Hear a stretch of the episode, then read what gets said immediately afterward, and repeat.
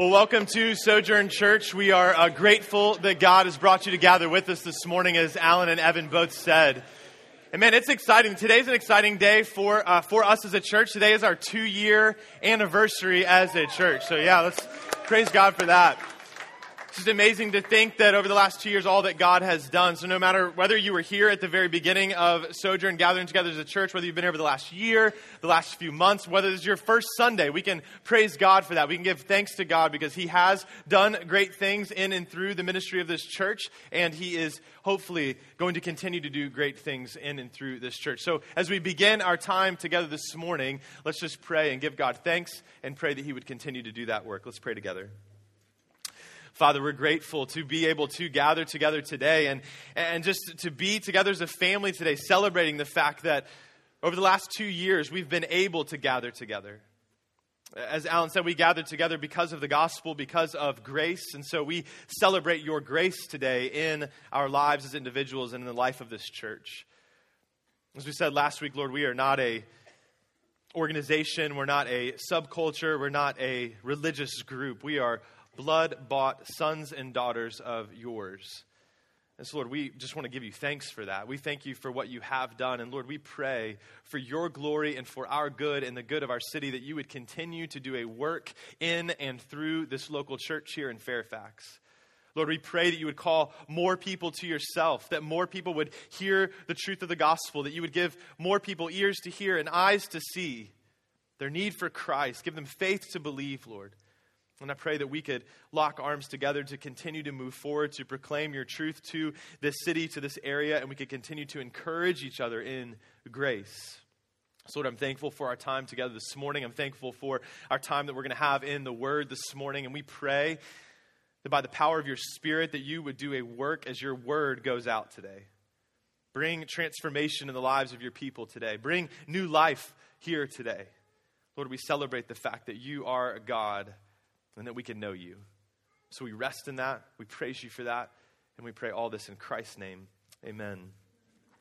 Well, we are in a three week series called A Community of Grace. And I'm, I'm excited for this series. I'm hopeful for what God uh, can do in and through the life of our church as we spend these three weeks, last week, this week, and next week, walking through this series. And so this morning, we're going to be in the book of Romans, in Romans chapter 6.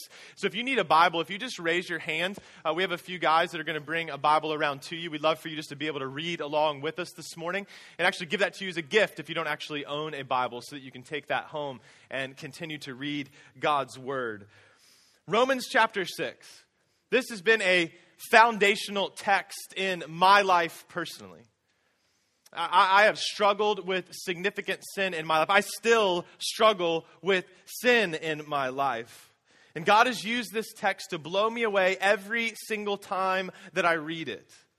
Every single time I study it, I just sit there and am in awe of God's truth that He gives to me and to you through Romans chapter 6. And by God's grace, it has been etched into my brain, and by God's grace, it will continue to be etched on my heart.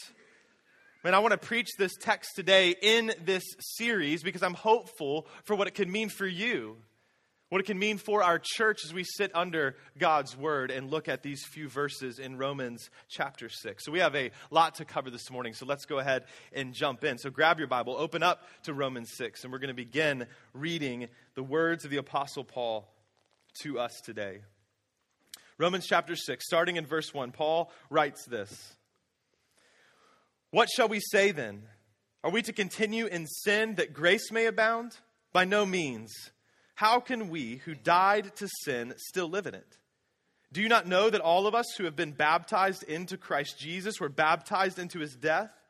We were buried, therefore, with him by baptism into death, in order that, just as Christ was raised from the dead by the glory of the Father, we too might walk in newness of life. For if we have been united with him in a death like his, we shall certainly be united with him in a resurrection like his. This is one of those places in Scripture that I really wish that we could have an audio recording of the Apostle Paul speaking this to us. And we all know that when we read written text that sometimes we miss the tone uh, of what the text actually says, whether it's a literal text message or an email, right? We don't always know the tone that's being communicated. And when we read scripture, sometimes we're not sure of the tone that's being communicated. But my sense is, as we read this, that Paul is fired up when he's writing this. In order for us to understand the question that he asks in these first few verses, to understand why he is fired up, we need to go back just a few verses to the end of chapter 5 to see what he says there. So let's read those. Romans chapter 5, 18 through 21. Paul says, Therefore, as one trespass led to condemnation for all men, so one act of righteousness leads to justification and life for all men. For as by the one man's disobedience the many were made sinners, so by the one man's obedience the many will be made righteous. Now the law came in to increase the trespass, but where sin increased, grace abounded all the more. So that as sin reigned in death, grace also might reign through righteousness, leading to eternal life through Jesus Christ our Lord. Paul says, look, sin has come to all people through one person, through Adam.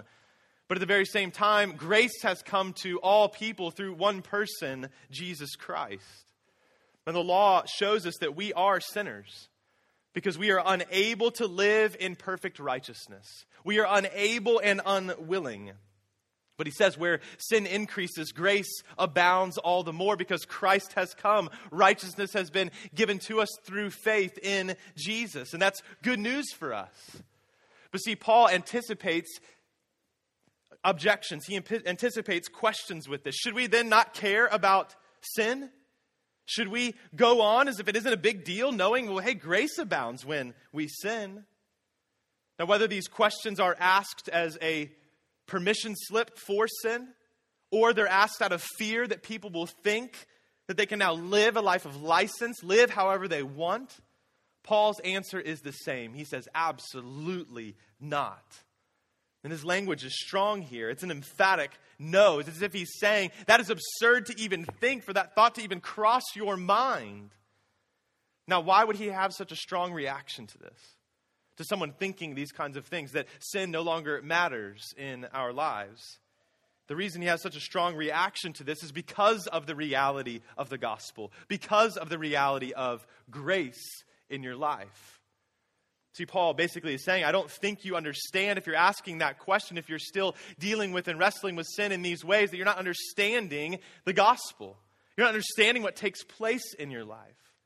He asks this question How can we who died to sin still live in it? What does he mean by that? He gives us an explanation verses 3 through 5. If you know Christ, if you by faith have repented and placed your faith in the life, death, and resurrection of Jesus, then what's happened to you is you've been baptized into Christ. This means literally you've been immersed in Him, you've been united with Him. Paul says you've been immersed into his death. When Christ died, you died. He represented you as he bore the wrath of God on the cross for your sin and your rebellion. And as he was buried, you were buried. But see, the good news of the gospel is not simply that Christ died for sinners like you and me, but that Christ rose again from the grave, defeating sin, defeating death forever. So that means that if we're baptized into Christ, united with him, then we also will be raised with him, Paul says. Because Jesus was raised, you too are raised with him. And that affects your life now and forever.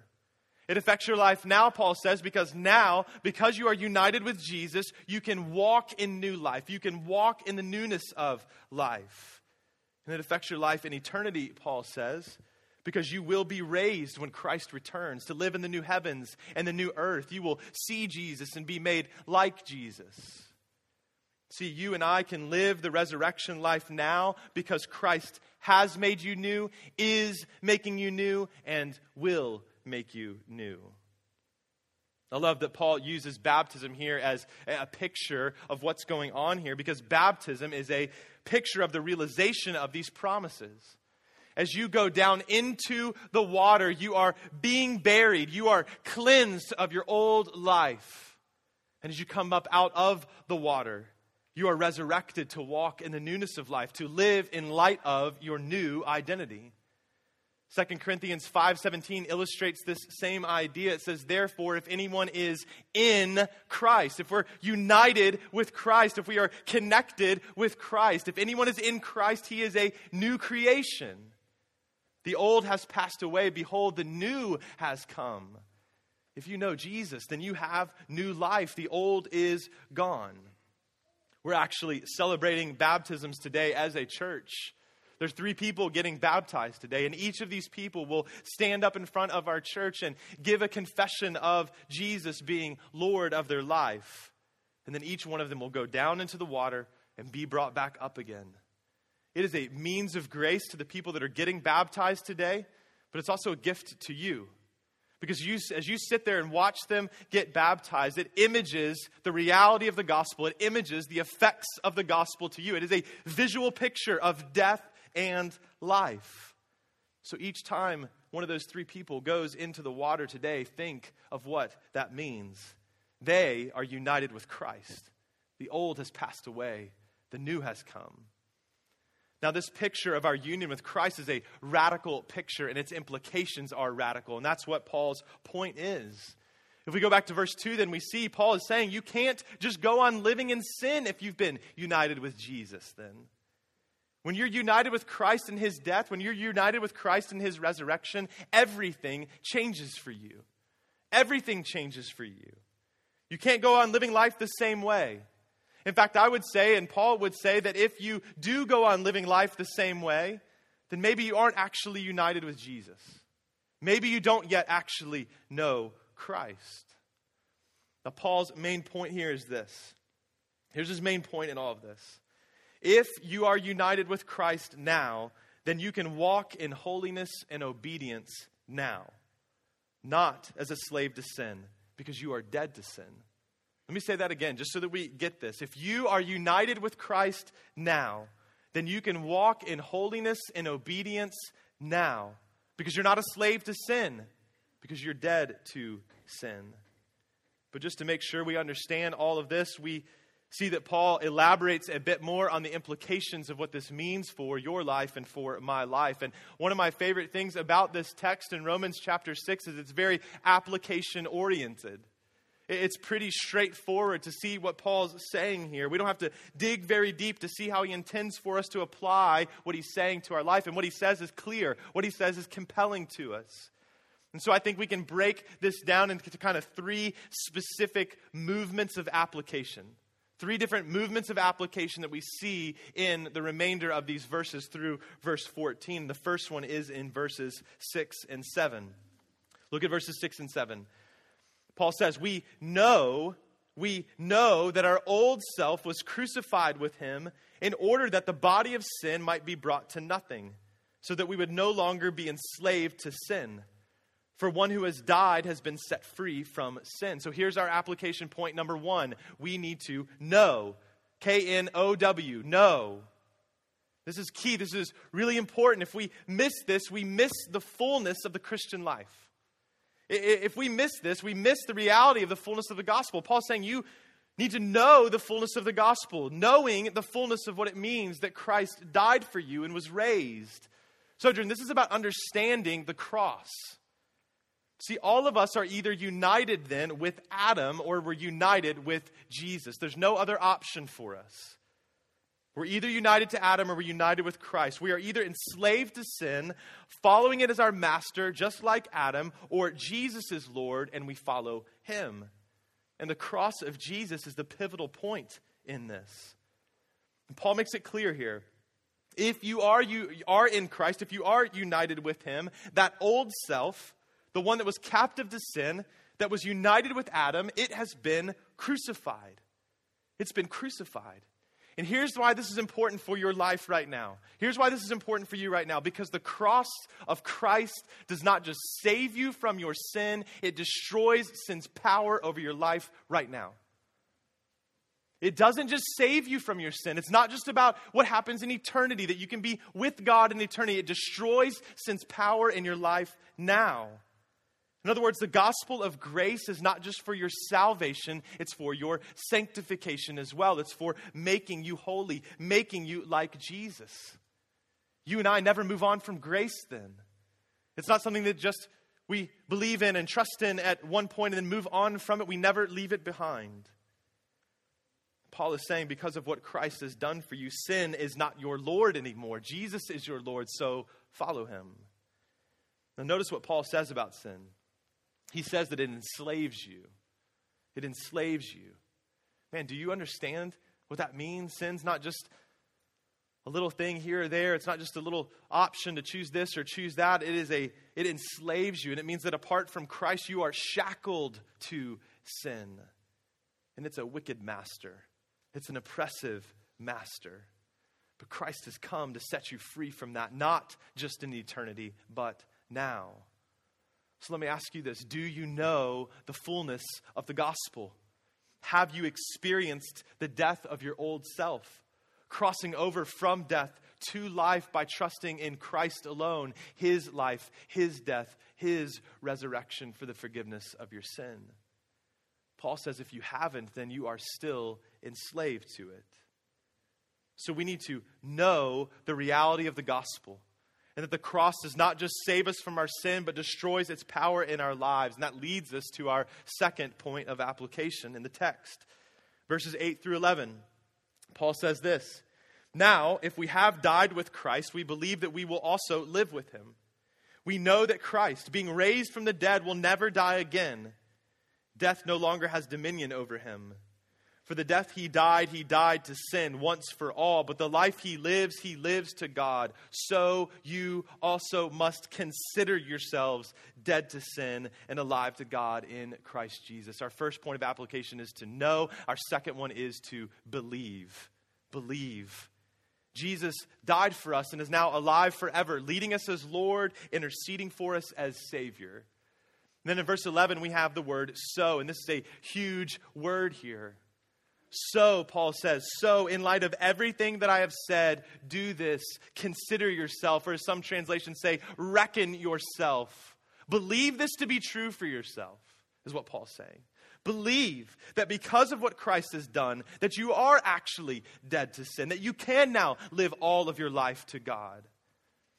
See, I think the reality for a lot of us is that we have a cognitive understanding of what Christ did for us, but when it comes to our actual life here and now, we don't believe that his death frees us completely. Right now. We, we don't believe that his resurrection affects our life completely. I mean, what does it mean to be dead to sin? It means that what once ruled you no longer has power over you. It means that what you once loved has now become distasteful to you. And this is Paul's point. When you are united with Jesus, you are no longer obligated to sin. When you are united with Christ, you are no longer obligated to sin. You now have an ability that you did not have before, that is to resist sin. You can pursue holiness now. You can walk in obedience now because of what Christ has done for you. How? Because the reign of sin has been broken. Christ has broken it. Christ has set you free. You have a new master now in Jesus. See, a radical transformation takes place in any person's life the moment you cross from death to life through Jesus. As one commentator writes about this, he says, We have been taken out from under the tyranny of sin in a transfer so radical and decisive that the language of death and new life can be used of it. I mean, this is radical language to use that to say that you've died and are now brought to new life. That's radical language. But he's saying, look, this is so significant for you.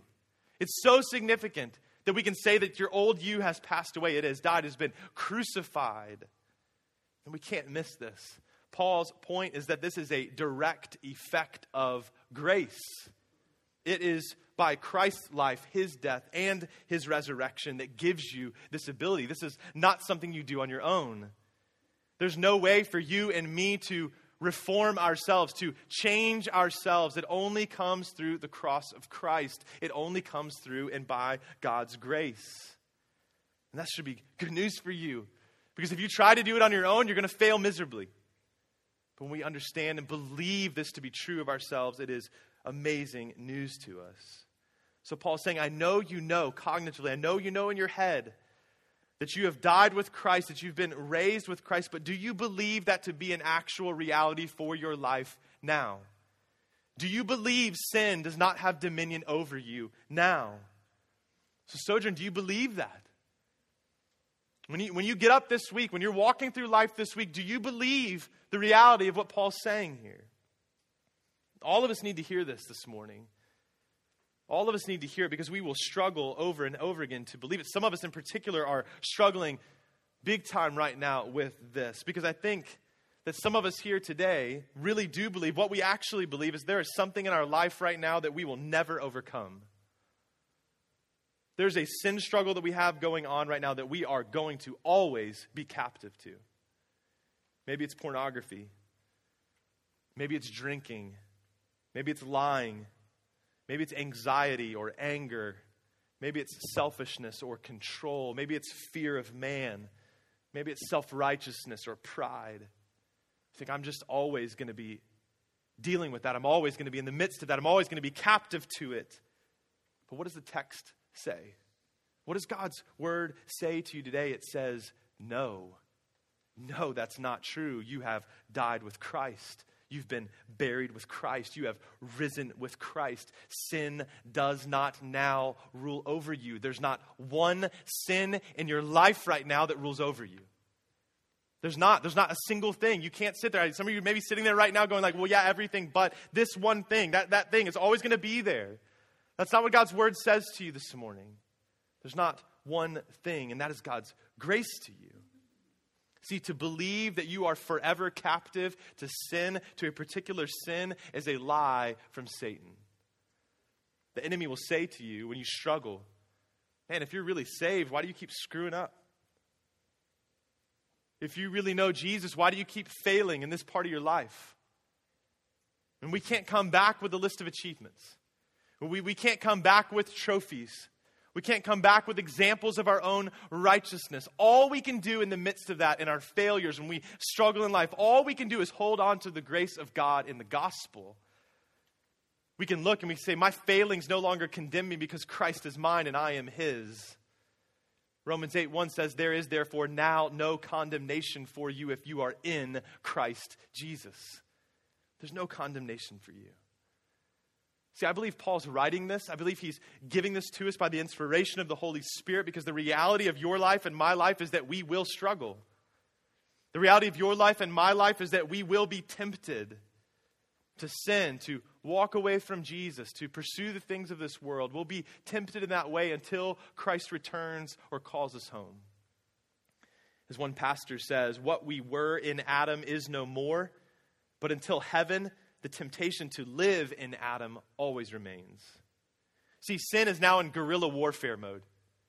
It, it, knows it can't win. Victory is not possible for it, but it is going to wreak havoc on your life. It's going to seek to create destruction in your life wherever and however it can. It can't win, but it can do some serious damage.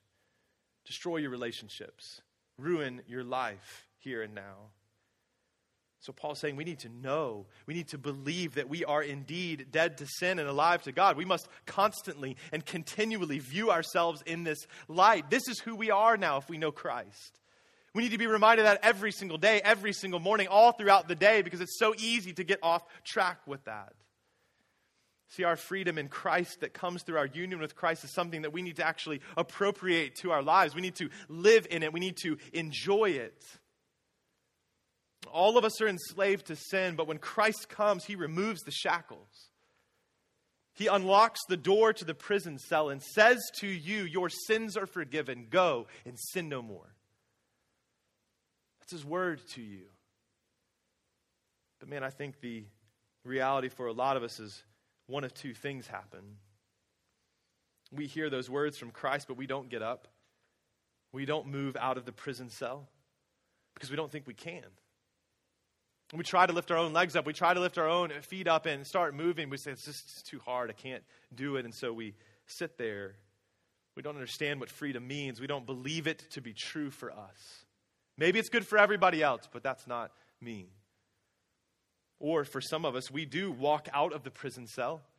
We start to experience freedom, but then we find ourselves walking back into that prison cell, closing the door, putting the shackles back on our arms and back on our legs, sitting in the same corner we always sat in. Why do we do that?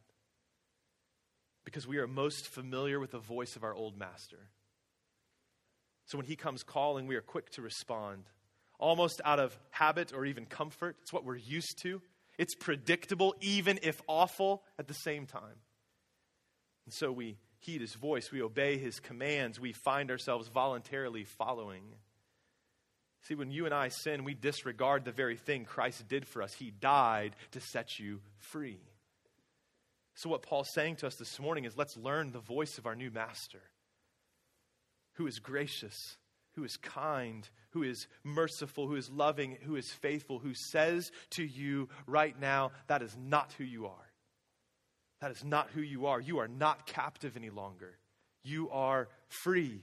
Walk with me in freedom. Follow me in freedom. Get up and walk out of the cell, the prison that you've been sitting in. See, Sojourn, this is not about rules. This is not about making resolutions for your life. This is about believing the gospel. It's about believing the gospel. It's about the grace that flows from our Savior for all of life. So the moments that you and I forget the gospel of grace, we don't, the moments we don't believe the gospel of grace is when we stray. It's when we don't believe that that we stray because we forget who we are, and that's the point. If I fall into sin, it's simply because I don't realize who I am. And Paul's saying, realize it, reckon it, believe it. This is who you are now. You're not captive any longer.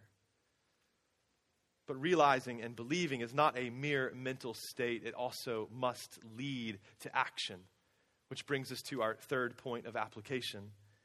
Our first one is we need to know, our second is that we need to believe, and our third one is that we need to do verses 12 and 13. Paul says, Let not sin, therefore, let not sin, therefore, reign in your mortal body to make you obey its passions.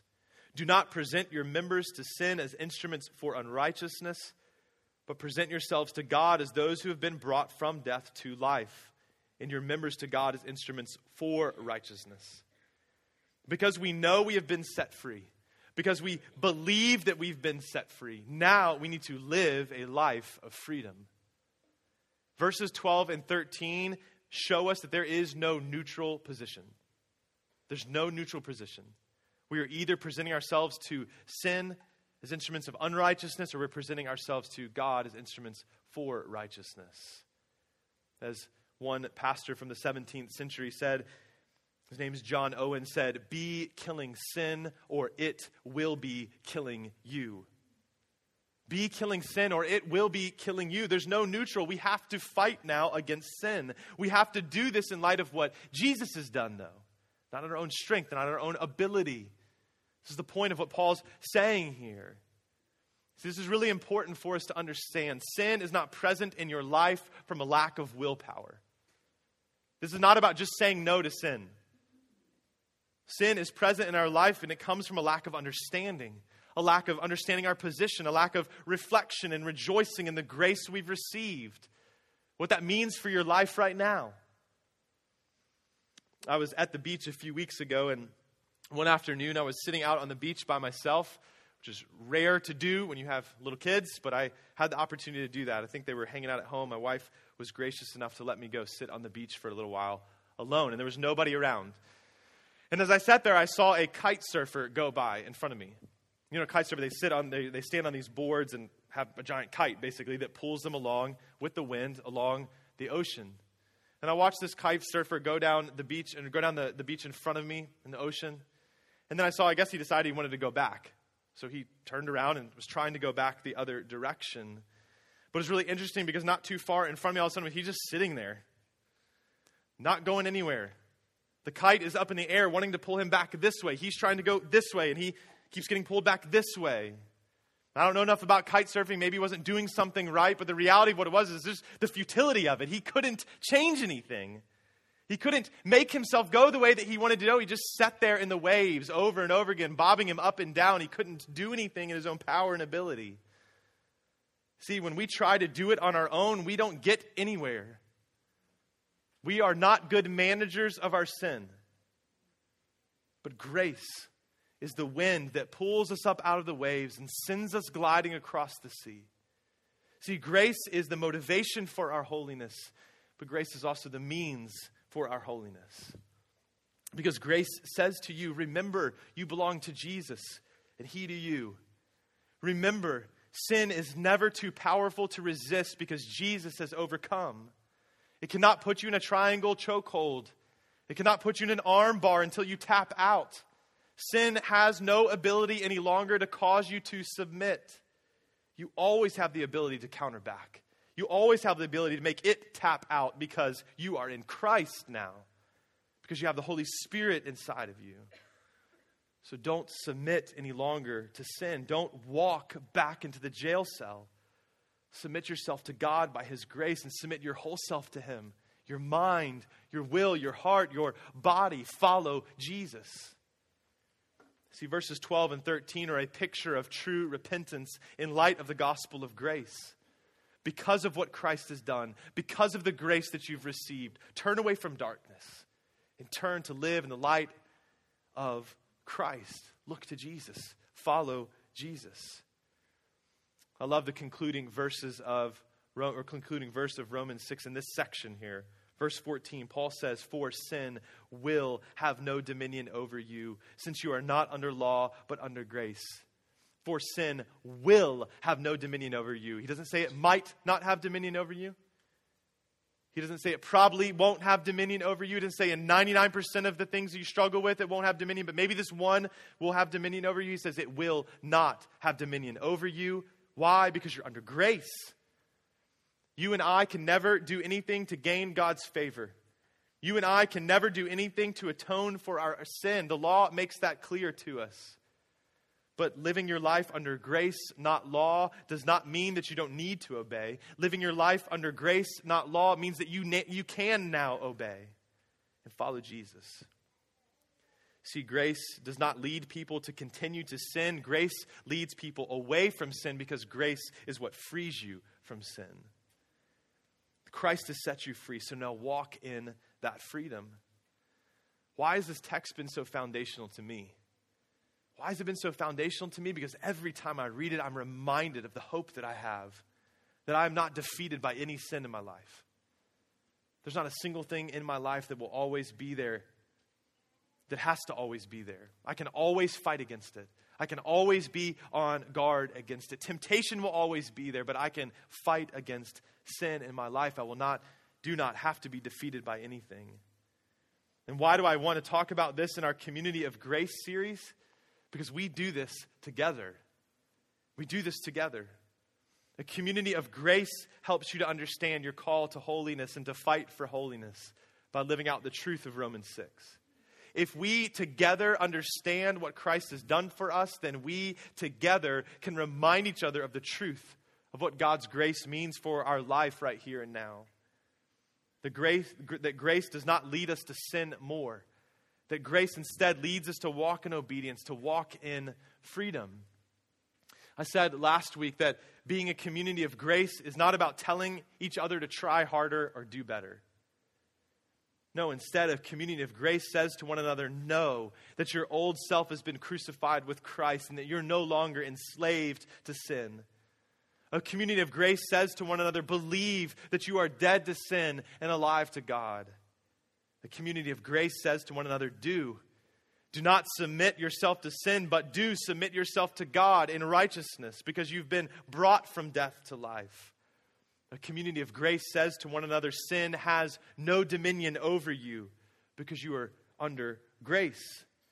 See, a community of grace should be known for grace, which means a community of grace should be known for holiness as well. Because grace from beginning to end changes you. It changes you immediately and it changes you continually. There's no neutral, it's not optional. And so, in order for us to do this, we have to be willing to humbly engage with one another and we have to be willing to humbly receive from one another. Man, you and I should long to have brothers and sisters in our life, people around us who love us enough to point out our sin, who love us enough to walk alongside of us as we battle and fight for joy in Jesus. Sojourn, we need each other. We absolutely need each other. We need each other to encourage, to rebuke, to exhort, to challenge, to speak truth in love, to remind each other that grace doesn't just save us, it transforms us and enables us to change. We all need grace. There's no one that's above it, there's no one that moves beyond it. But when you and I mess around with sin, we're like a person leaning over a cliff. As we lean over the cliff, we keep leaning and straining, seeing how far we can go, holding on somehow. We see that death is below, but we keep leaning out. But if we're part of a community of grace, when we see one another do that in love, what we do is we reach out and we grab a hold of you by the shirt and we yank you back. In love, we say, Brother, turn away. Sister, turn away. This is not who you are. You've been set free. You are dead to sin and alive to God. So when a brother or sister comes to you, when they seek to challenge you, encourage you, when they seek to call you to walk in holiness, to present yourself to God as someone who's been brought from death to life, to present your whole self to God as an instrument of righteousness, don't brush them off. Don't ignore them. Don't see it as being harsh. But praise God that they love you enough to reach out. Praise God, they love you enough to grab on, that they love you enough to fight the fight with you. And get this, even if it isn't always delivered in the best way, even if it always doesn't come to you in the best way. Wife, when your husband comes to you and he, and he confronts you on something, don't disregard what he says to you because his tone seems a little bit harsh. Listen to the content of his message that in love he's coming to you. Husband, don't disregard your wife thinking, well, she's just nitpicking or nagging on me. Stop and in humility receive, saying that, man, she wants me to grow. She wants me to know more of what it means to walk in faithfulness to Christ. If you have a brother or sister in your community group that comes to you, don't say, oh, this is so unloving. Why are you just keep beating me up about this? See it is gracious and kind that they want to keep engaging with you, keep calling you to stop leaning over the cliff and to follow Jesus. Man, that's God's gift to you. God uses his people who've been bought with the blood of Christ to help us to walk in holiness, to be who we are in Christ. He uses his people to speak his word to us, to speak it over us. He uses his people to pray for us. He uses his people to remind us of the gospel. But you and I have to be willing. We have to be willing, no matter what it is, to actually bring our struggle to our community to be real with one another. I can't help you. You can't help me if I don't open my life up to you. If you don't open your life up to me, we need to be real with one another, the struggles that we have. So, to close our time, I want to show you another video. We showed a video last week, and I want to show you another video, a powerful video from one of your brothers. So, put away your phone, set down your pen, and just look up here and listen to my brother Tim this morning. Man, I am. Um,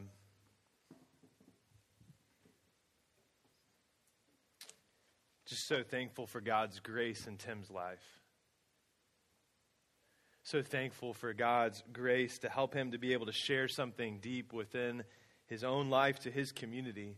And I love what he said. He said, When we remove our sin from darkness and expose it to the light, it brings freedom.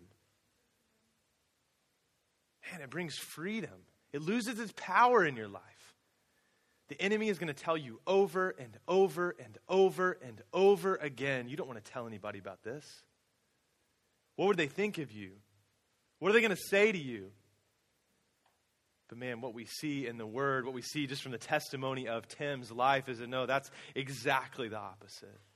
When we as a community understand grace, when we understand how desperate we are for Jesus, all of us. We can share anything, we can bring it into the light and experience that freedom. It's hard to do this, but it's so good. To have a community that knows, believes, and strives to live out the implications of the gospel that's with you in the fight, that is an amazing blessing. So let's be that community, Sojourn. With God's help and grace, let's be a community of grace that helps one another strive for holiness. They may think, well, what do I do when someone comes to me? What do I do when someone shares a struggle or a sin that they're dealing with when they confess it to me? You respond by giving grace. You respond by speaking grace. You respond by reminding them of grace. But see, grace is not sweeping sin under the rug. We don't condemn and we don't condone. We say Christ died for that. Jesus went to the cross for that. So turn away and rest in the fullness of the lavish love and grace of our God who's faithful and true. Be who you are, dead to sin and alive to God. So let's bring our life into the light, no matter how scary it might seem. Let's speak grace to one another, reminding each other of the truth of Romans 6. Sojourn, let's put down facades. Let's remove masks. Let's stop pretending and stop hiding and stop trying to do this on your own. Come as you are. You can come to community as you are because you can come to Jesus as you are. He is gracious, He is good, He is Lord, He is Savior, and in Him you will find grace upon grace. There is nothing that's too big, there's no one that's too far gone. Nothing is impossible or insurmountable with God's grace. There is hope for you, no matter who you are, no matter what you've done, because our God is great and our God is good. He sent his son to die for you, and he raised him again from the dead, not only to forgive you, but to give you life now and forever. That's what coming to the table reminds us of each week. See, you and I don't come to Jesus after we get ourselves right. We don't come to Jesus after we clean up our lives. We come to Jesus with all the brokenness, with all the mess, and we fall at his feet in desperation. See, the table reminds us that Jesus does not speak a word of condemnation over you, he speaks grace to you. He says, My body is given for you, my blood is shed for you, so you could be forgiven so you could be set free. So now walk in that blood bought freedom. You are no longer a slave, but a child of God. Walk as a recipient of grace. So as you come to the table this morning, you are going to walk before and behind your brothers and sisters. You walk together as a community of grace because grace is what we all need. And so we should rejoice in that this morning as we take the bread and take the cup. And if you're not a follower of Christ, we would ask you not to come forward to take communion because what this is a display of, what this is a picture of, is our desperation for grace. Coming to the table does not save you, Jesus saves you. And so, if you don't yet know Christ, if you haven't experienced God's grace, don't come up and take the bread and the cup. Take Jesus today. Just stay in your seat and pray and ask God to save you. Turn away from your sin today and trust in Christ who went to the cross for you and rose again to set you free. And if you have questions about what it means to know Jesus, please come talk to me afterwards or any of our other leaders here. We'd love to talk with you, love to pray with you. And those of you that will come forward, you can come forward when you're ready. Take a, tear off a small piece of bread and take a cup to drink. And what Jesus has done for you will be spoken over you this morning. Let's pray.